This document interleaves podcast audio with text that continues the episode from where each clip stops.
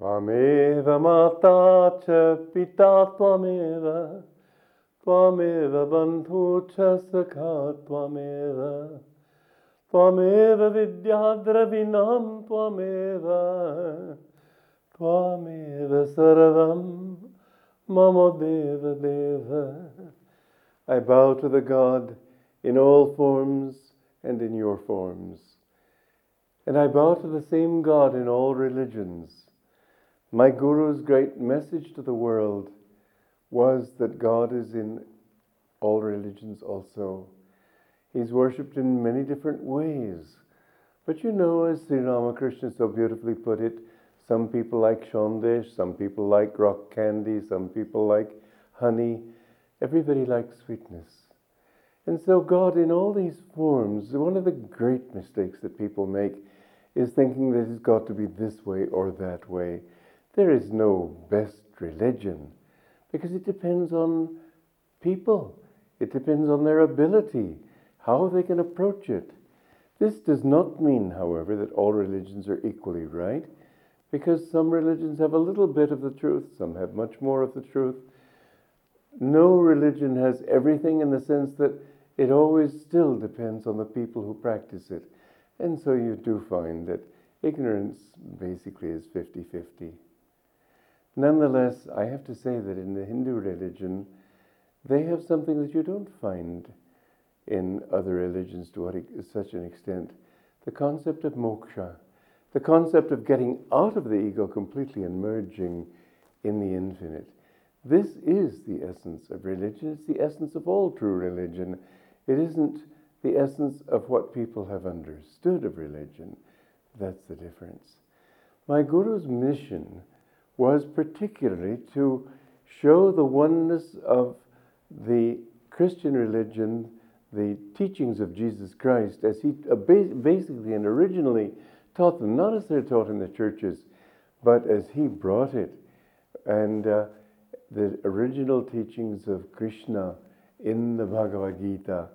And he showed through his writings how these two scriptures basically teach the same things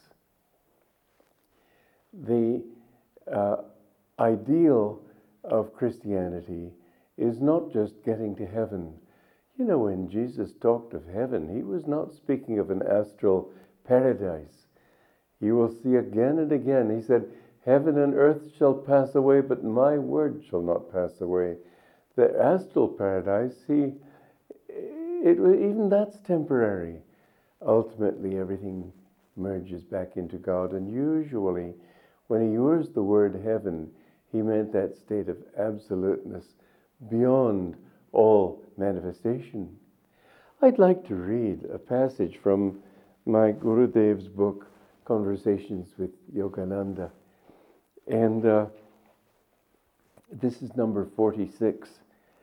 I, and I inquired of him once Do many Christian monks and nuns attain high spiritual levels? Well, the answer to that, even if it was Hindu or any other religion, would have to be no, because as Krishna says, out of a thousand one seeks me, and out of many who seek, maybe one here and there knows me as I am.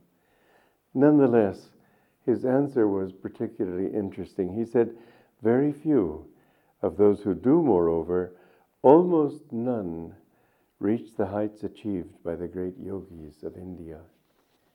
Now, the reason for that is that they aren't given heights to aspire to. As he went on to say, monks and nuns generally find inner peace as a consequence of their renunciation. Christian monastics, however, are not encouraged by their orders to seek spiritual realization. Few reach it, therefore, unless they were born with already very good spiritual karma from the past. It is wonderful to see that certain saints in the Christian religion have achieved that state because they were born with that karma and because their religion is a true religion. The problem, my Guruji went on to say, is the approach in those monasteries is negative. It is what I call the bullock cart method of seeking God, plodding along with earnest petitions for redemption but without any understanding of how one can assist in the process. Kriya Yoga, by contrast, is the airplane route, for it teaches the seeker how to withdraw his energy into the spine and then to direct it up the spine to the brain. By following this inner route, one cooperates with the way divine grace actually works. In this way, one can achieve realization much more quickly. You see, when you just pray for grace, but don't know how to go with it, you can ask for grace and not even, it's sort of like not knowing where the door is. As one person came to him once many years ago and asked him, um, he said, I have my own path of bhakti yoga. Yogananda said, That's very good, but you see, you've been in, like somebody in a room for 20 years looking for the door, but trying to get out through the wall and through the ceiling and through the floor. Kriya Yoga only shows you where the door is. That door is the spine. And so he said you can achieve realization much more quickly. That's why the great yogis of India achieved such great heights. I mean, inconceivably great. From these words and from others that I heard from my master occasionally, I came to understand that Orthodox Christian monks and nuns, by their concentration on attaining perfection outwardly by such matters as comportment, miss the true point of the spiritual path, which is to seek deep inner communion with God. Even the practice of kneeling, though an outward gesture of humility, prevents the inward withdrawal of energy and consciousness from the senses. This obstacle can be overcome by intense devotion and may in fact help to fan an attitude of humility, but it poses an unnecessary obstruction to the inwardness so necessary to divine contemplation. Western monastic discipline approaches the question of perfection by suppressing one's natural inclinations. This may sometimes be correct if the inclinations are harmful, but only if it is balanced by directing one's aspirations also positively toward bliss. Bliss, on the other hand, is no mere mental concept, it is God's very nature. We must cooperate with bliss and not merely pray that it be given to us. We must not hope to be its merely passive recipients.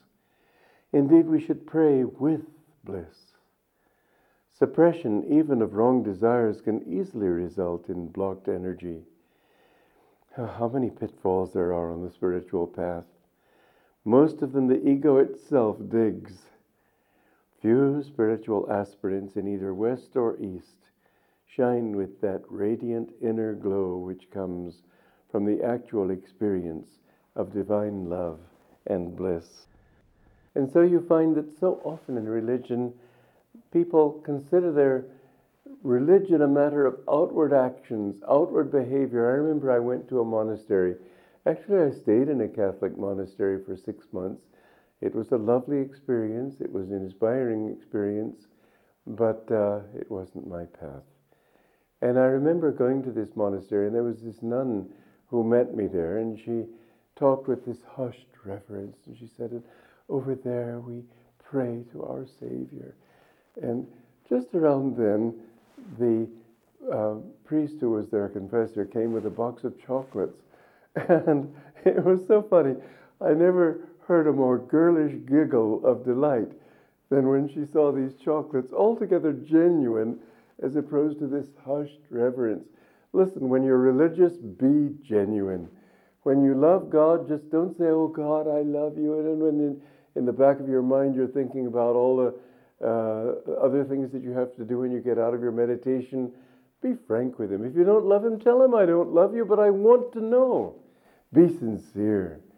And if you want to seek God, then you must be obedient. You can't just say, I will choose my own way. I remember when I came to my guru, he asked me to give him my unconditional obedience. Well, Nobody ever asked that of me. Nobody ever asked me obedience. In fact, I was a bit of a rebel. But I had faith in him. reading his autobiography of a yogi, I just knew this man has what I want. And so, still, I, I was desperate to be accepted as a disciple. I just, there was nothing else in the world that I wanted. And yet I had to be honest. So I said, But, sir, if I think you're wrong sometime, how, how can I give you my obedience? He said, I will never ask of you anything that God doesn't tell me to ask you. I said, In that case, yes. I give you my unconditional obedience. And I lived by that. I did my best to always submit my will to His guidance. And I found something marvelous came of it. You know, there was one disciple who told me, Well, I don't believe I should be just completely obedient to Him because I have to develop my own will. Otherwise, I will become weak willed. And I mentioned this to Master, just not as a snoop or reporter or anything, just to ask what his opinion would be on a statement like that. And he said, But he's not free. He's following his own whims and fancies. You find freedom when you do God's will. Then he mentioned his most advanced woman disciple, Sister Gyanamata. And he says that uh, some people said to her once, Why are you always doing his will? You should you have your own will. You should be do your own uh, go your own way, and that's why the way to become strong. And she said, Well, she was an old woman. She said, Don't you think it's a little bit cha- a little late to change? She said, But I also have to say that I have never been so happy as I have been since following his will. You see, when you follow the Guru's will, it's not like following another person. To follow the will of an unenlightened person is altogether different. That can be weakening to the will. But to follow the will of somebody of wisdom, that's different from monastic obedience. That kind of obedience is doing going against your desires in order to make your your soul transcendent, your inner freedom transcendent. What I found was that the more I attuned my will with his will, the more I could do just what I wanted to in my deeper sense rather than following my whims and fancies, as I said. I found such a sense of freedom. You see, free, free will is not doing what you want, it's being able to do what is right for your own happiness. This kind of freedom comes from surrendering the ego and realizing that you aren't the ego, you are that infinite self. You and God are one. You know, the gurus never go according to their separate will. They always, it, the freedom of will, in other words, doesn't mean being able to do something that is totally unpredictable. It means rather the ability to always follow the divine will. That's why the life of Jesus Christ, for example, was predicted long before he lived. His death by crucifixion was predicted long before he was even born. He didn't have to go through that. He himself said, If I wanted to, I could ask of my Father a legion of angels and they would come and save me from this death. But it is not His will. To be able to do that will is not to be independent of God, to be completely subservient to God. My Guru went through many tests in his life. There was one time when in taking the karma of his disciples, he had to go through a prolonged illness, as many gurus do toward the end of their lives. And uh, there was a woman who was summoned to help him as a nurse. She was a very materialistic person, atheistical, who resented, had nothing but contempt for what we represent in our teachings. She had, he had to be moved physically. She couldn't, he couldn't move himself. But she moved him in such a way as to just, without any care for his feelings, for his, his comfort, just sort of roughly turning him. And of course, it was painful to him. He told us that I kept my mind down in the body so I could experience suffering as other people do. But he said at a certain point, the light, the blue light came in the spiritual eye, and I heard the Divine Mother's voice said, saying, Give it to her. And I said, Oh no, Mother, your will be done. I could have destroyed that woman if I, if I had chosen to. Divine Mother even gave me her permission. But you see, a great master is totally surrendered to God's will. People ask me sometimes about the miracles he performed. Yes, he did perform miracles, but what greater miracle than that to just be totally surrendered to God's will, to know that you can do it differently, but still say, Mother, whatever you want. The song we're going to sing is called Cloisters, and it's a song I wrote in the Christian mode, but it's also to help to bring you out of the old Gregorian style into a more modern kind of consciousness. So, uh, as you'll hear, in the end, it doesn't end on a tonic as songs usually do. I am yours, ever yours. Will you come? And it takes you off into the infinite. I hope you like this song. God bless you. Long I've called you, my Lord. Long I've called you. Many years I have longed for your side. Bathe the darkness with